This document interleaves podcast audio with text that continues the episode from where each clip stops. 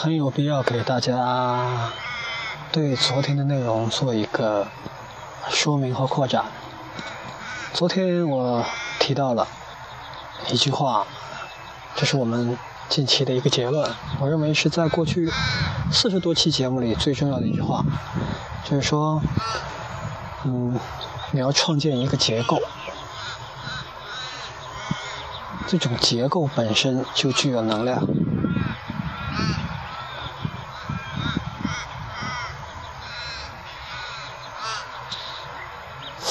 在我们以前的理论里，我们有能量的，就已经在呈现能量流的概念。我们说我们要利用外部的能量系统，然后呢，我们推进到了，呃，如何选择能量源，如何，呃，把这个能量源里的能量尽量高效的为我们所用。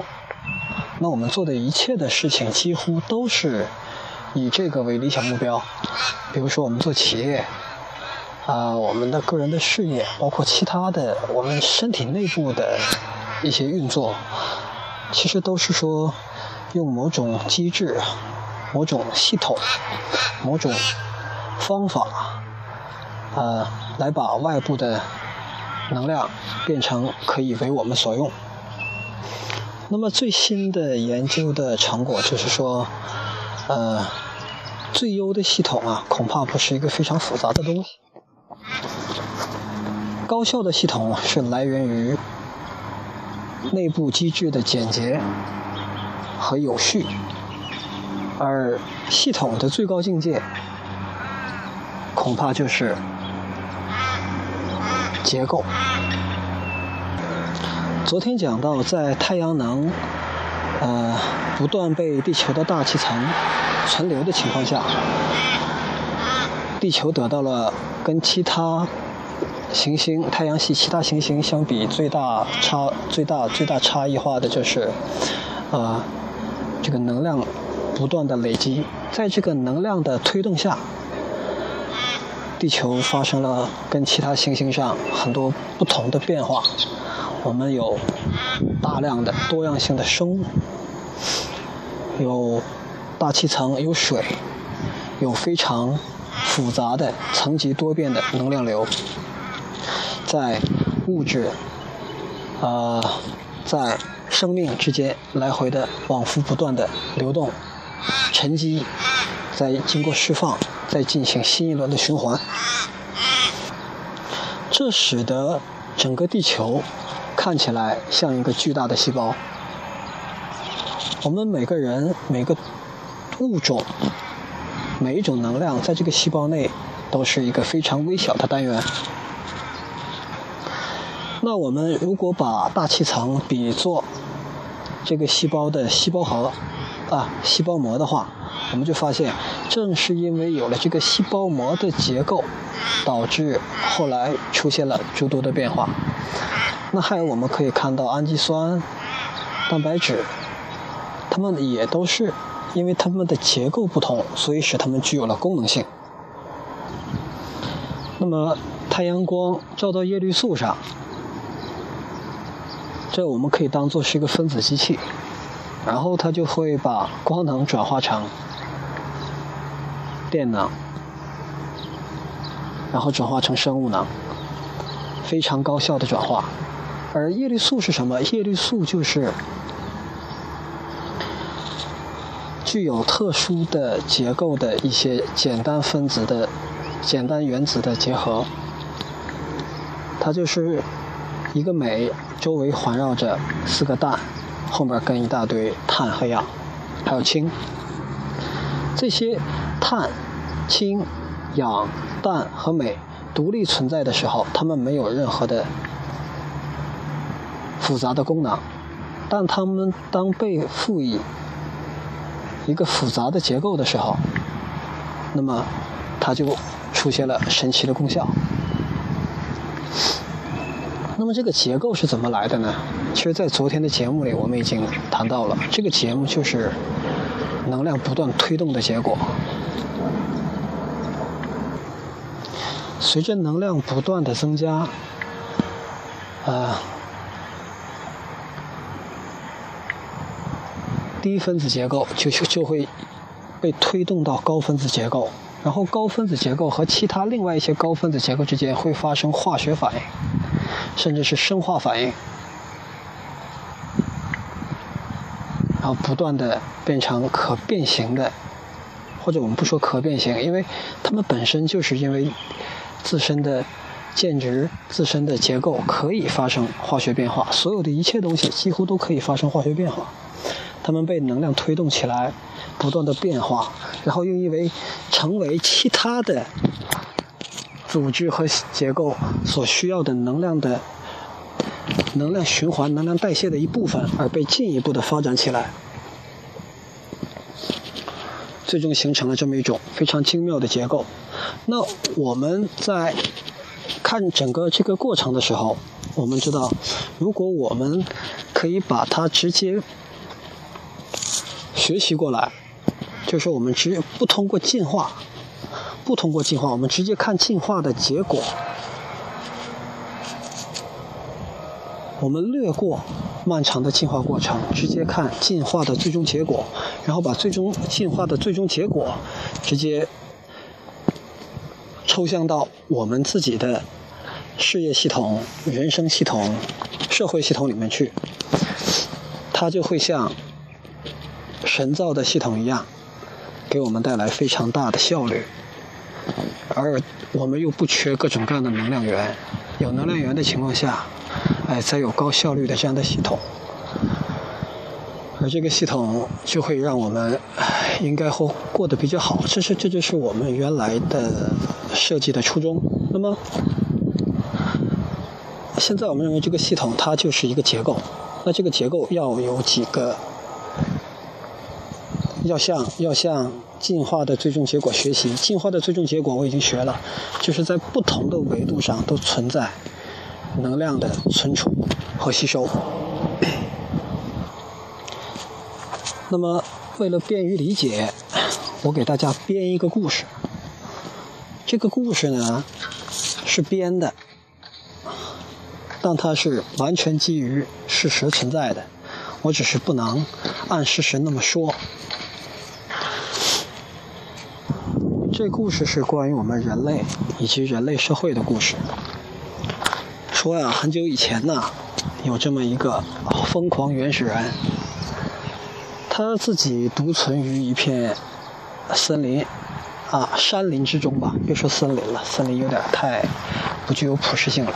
山林有山有水有树林，树林里有啊各种各样的植物和动物。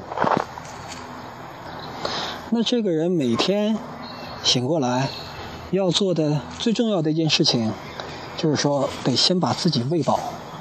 于是呢，他最开始最本能采取的动作呢，就是去采摘植物的果实。以果实为生，因为果实最容易得到，它在那里，它不会跑掉。后来发现呢，这个吃果实啊，这个呃能量太低，天天就得像牛羊马那样，没事就吃，没事就吃，吃多少呢，也吸收不了太多的能量。偶然的机会呢，这个森林起火，发现这个有些动物啊就被烧死了。吃了之后呢，哎，以前我要一天吃六顿，现在我一天吃一顿，我就能够。后来又有机会呢，他就开始学会了去捕获动物，去捕获动物，捕获动物之后呢，开始驯养动物。开始驯养动物之后，让动物，比如说让狗可以帮他驯驯养了狼崽啊，先是狼崽，然后就让这个狼崽帮他去捕猎。后来又驯养了像马和牛这样的，呃，肯定是野马和野牛了，这样的动物扩展了它的运动能力和它的力量。但这还不够，他发现呢，什么东西都有季节性的，到了冬天他就很难过，于是他就开始存储。呃，比如说抓到一些鸟，然后用海盐腌起来，在地下挖个大坑，把这些鸟都放进去，然后上面用石头压住，那到冬天呢再打开来，可以把这些鸟拿出来吃。那这个原始人就开始，呃，觉得哎，日子过得越来越好。那当他得到的能量足够多的时候呢，他不再愁吃喝的时候呢，能量推动他要做下一个事情，就说他要繁衍。于是他就找伴儿，找伴儿之后呢，在生孩子。生孩子之后呢，整个他们这个族群的需求就在增加。吃饭的人多了呀，哎，他就想办法，哎，怎么在像这片山林呢，这片自然的恩赐里面呢，在获得更多的能量，来便于自己家族的成长，满足自己家族成长的能量需求。但是他发现呢，哎呀，仔细一调查，骑着马到处一跑啊，跑个两天。发现他们存在的是一个岛上，也就是说，他们得到的总的能量输入啊是有限的，就这么大块地儿，周围全是海，当时没有航海技术，他也出不去，所以他是在一个有限的能量输入的情况下，他要养活一个啊逐渐增长的这个家庭家族，要满足这个能量需求，所以他就要考虑怎么样可以。更高效的从已有的能量源里来得到他们所需。后来一个偶然的机会啊，他发现这个山林里啊，平常他们总吃的那个抓的那个野猪，这野猪里有一小部分呢，智商就比较高。他就把智商高的呢，就先没吃，就养起来了。渐渐的呢，就养了一堆。这个智商比野猪略高的猪，我们暂暂时就把它们称为家猪。那这些猪呢，跟其他动物有一个明显的不同，有有几点明显的不同啊。第一，它们是群居的；第二呢，它们有它们的语言，它们的语言比其他的动物的语言要丰富。导致丰富到一定程度之后呢，他们可以对他们的下一代进行教育，可以把上一代的经验往下一代传。那这些猪呢，他觉得杀了吃肉就可惜了，我就继续养着。只要是我这个物资充足的时候，我就不杀这些猪，我就不断的养。结果这些猪啊，因为有语言了，能教育下一代了，他们的智能发展的也越来越快。然后呢，身体也发生了很多的变化，渐渐的长得呢，就像这个疯狂原始人长的这个方向长，长得越来越像这疯狂原始人，并且这些猪啊，也渐渐的演化出了一些能力，它们也会自己种东西吃了，他们会把自己刨到的一些种子存起来，然后呢。这些种子发芽，它们也不会在嫩芽的时候就吃，等到出现果实的时候，它们再去采摘。那甚至这些猪呢，开始能够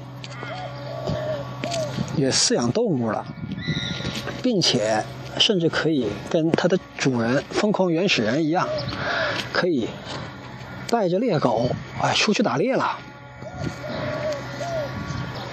这疯狂原始人家族高兴极了。太好了！原来这些猪对我们的价值来说呀，是很低的。为什么呢？因为原来我要用一百斤的粮食喂给它，它才能够产生十斤左右的肉。然后一年我喂了一年，花用了多少多少斤粮食啊？用了一千斤的粮食得到一百斤的猪肉，那仅此而已。那其中我还要有喂养它们的这些能量的输出。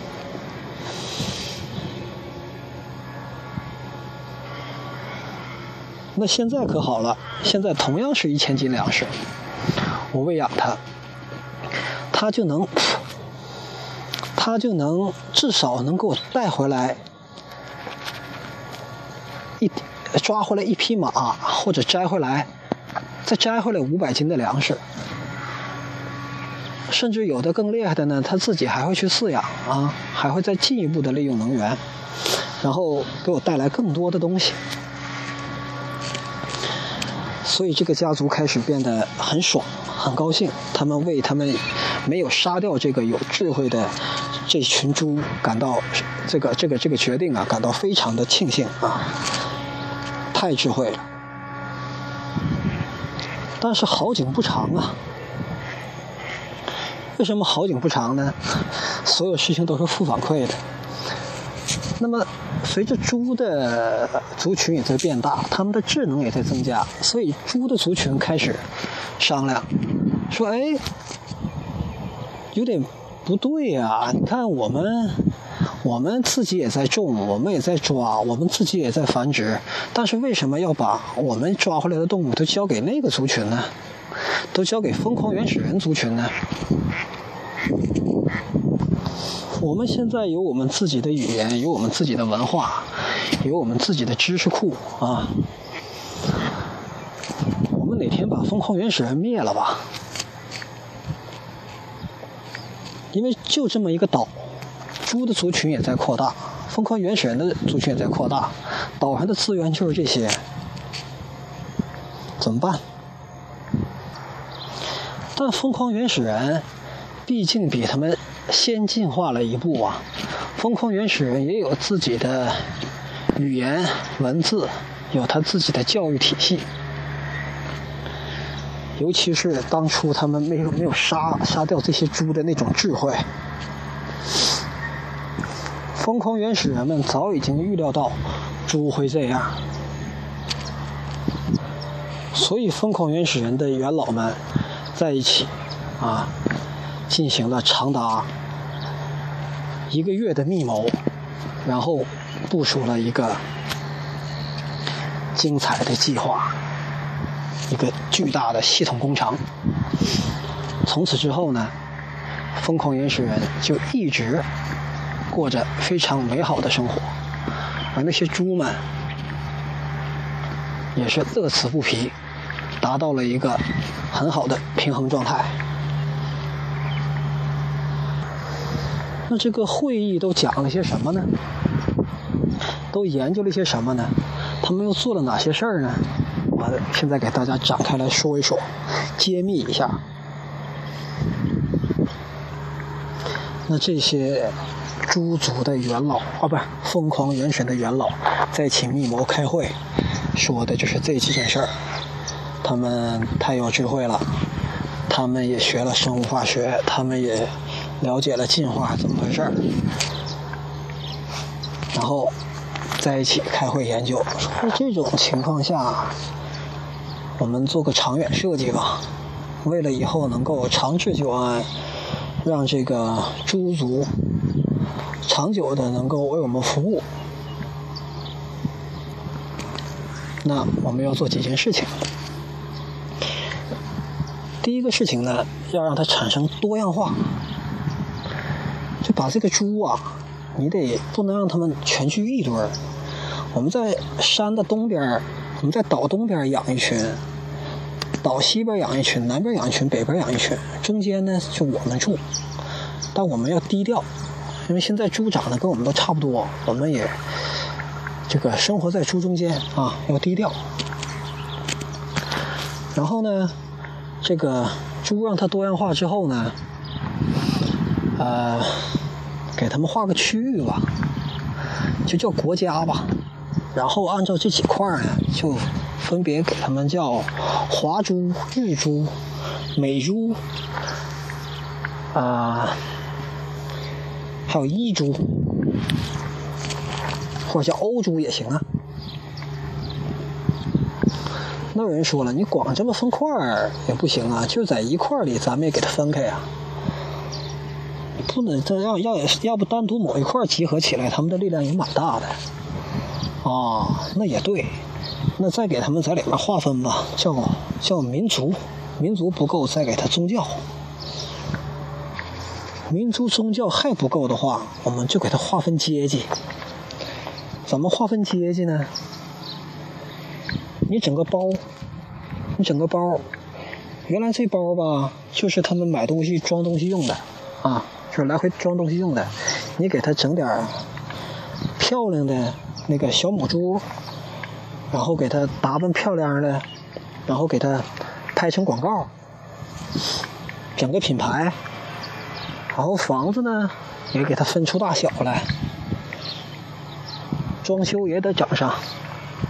都给他们，让他们看起来不同。虽然是相同的东西，让他看起来是不同的，让他们每个得到那些所谓高端的东西的人能够得到自豪感，他们就会争相的效仿。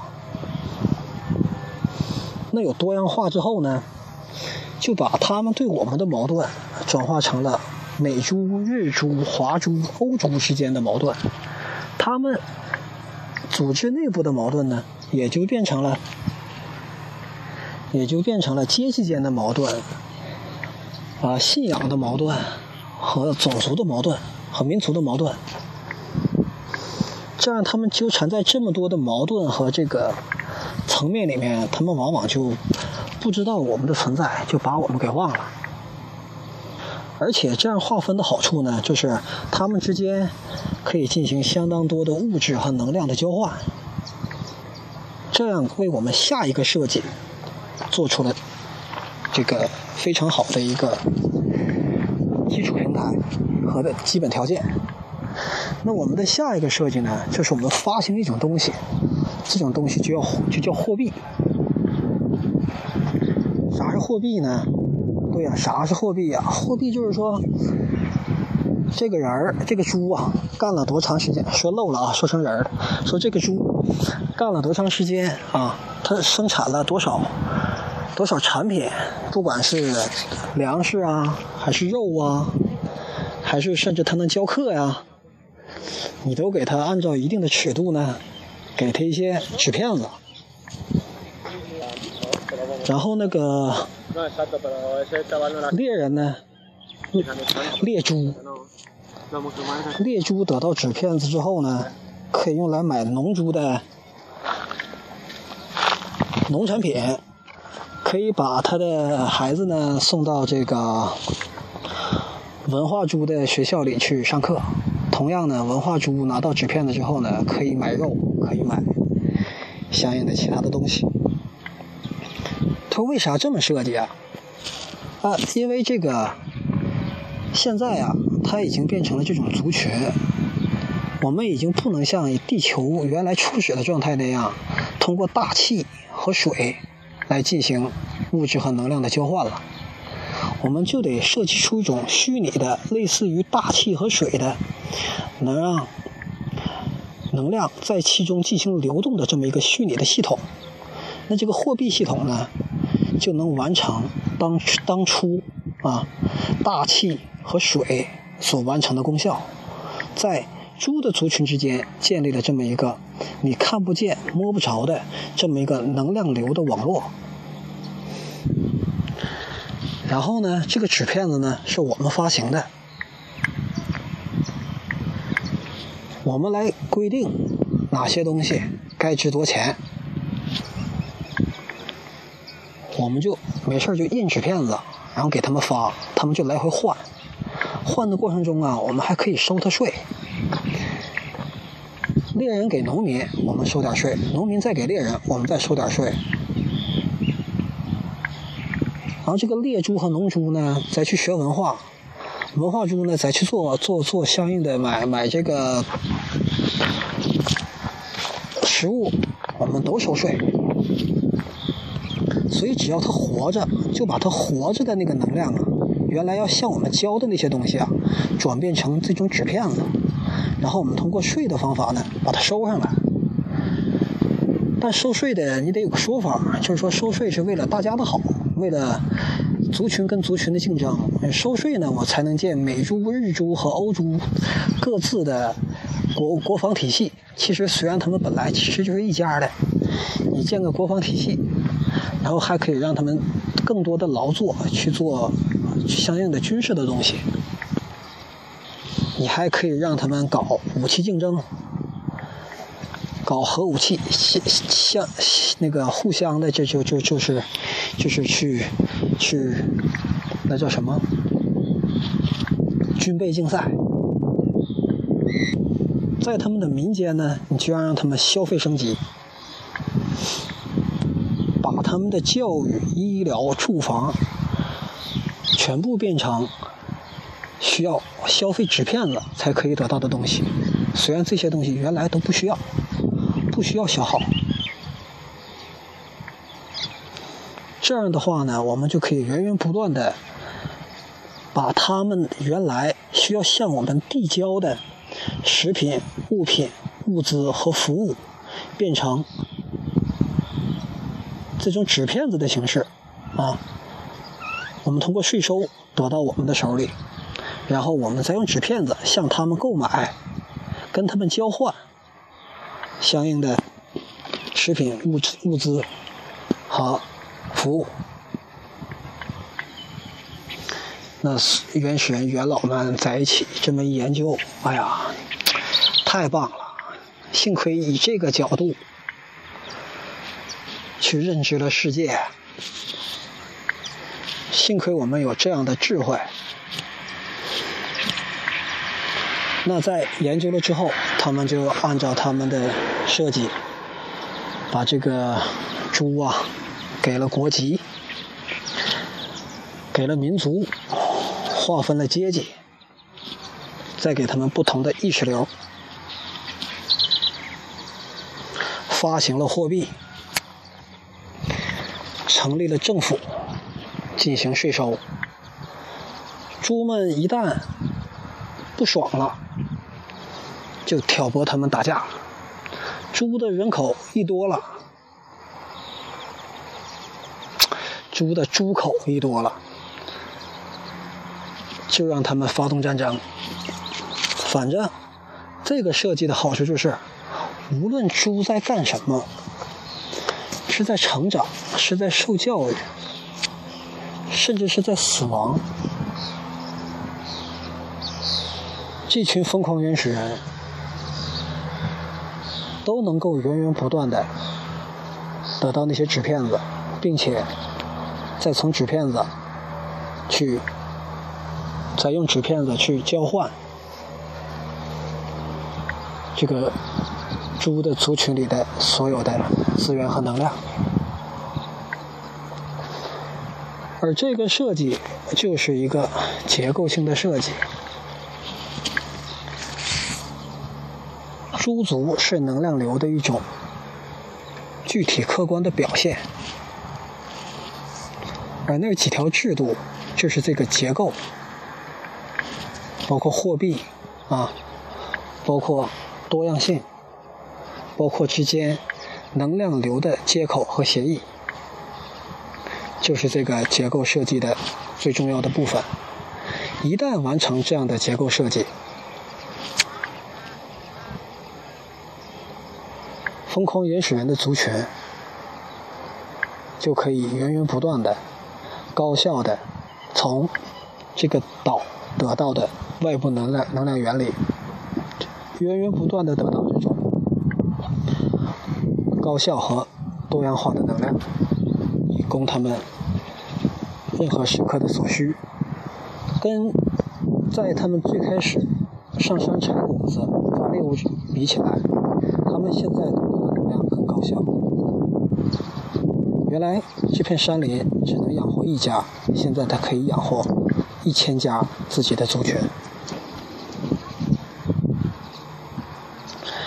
那过了一段时间之后呢，发现呢，你战争也好，各方面也好，虽然我们有收益呀，但是总的还是在消耗啊。那么，这个原始人族群又开会，说怎么办？说这个战争太多，消耗太大，花一千斤植物生长起来的。一年猪，两个一年猪一 PK 死掉了。他说死掉正好啊。那智者就说死掉正好啊，降低了我们的消耗，降低了整体能量的消耗，要维持在一个合适的规模上。但即使这样呢，有的时候、有的年份、有的年代，还会出现这个整体资源的匮乏。后来，他们推动猪群进行更多的科技研发，他们开始把这个岛上在他们还不存在的时候吸收的那些能量开始开采和利用，比如说早期形成的煤炭和石油。那现在呢？这些疯狂原始人早已经研发出了航空母舰、航天飞行器，他们已经遍布世界各地。同样，美猪、日猪、欧猪、华猪也遍布了。世界各地，他们以相同的模式占据了更多的土地，得到了更多的空间上和时间上太阳赋予地球的能量，循环往复，生生不息。